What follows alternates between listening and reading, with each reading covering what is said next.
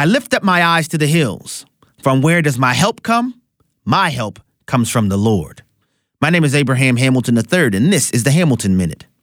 The sole abortion facility in Mississippi that challenged the law that ultimately led to Roe v. Wade's demise has permanently closed, and the building has now been sold. The building, known as the Pink House, will never reopen. As a result, the state of Mississippi has no murder mills operating in it. Sidewalk counselors, street evangelists, pastors, and many others who fought tirelessly who fought tirelessly for the most vulnerable among us, the unborn, have prayed, worked, and cried to see this day come. Thanks be to God, that day is here. Listen each weekday from 5 to 6 p.m. Central for the Hamilton Corner with Abraham Hamilton III, public policy analyst for the American Family Association.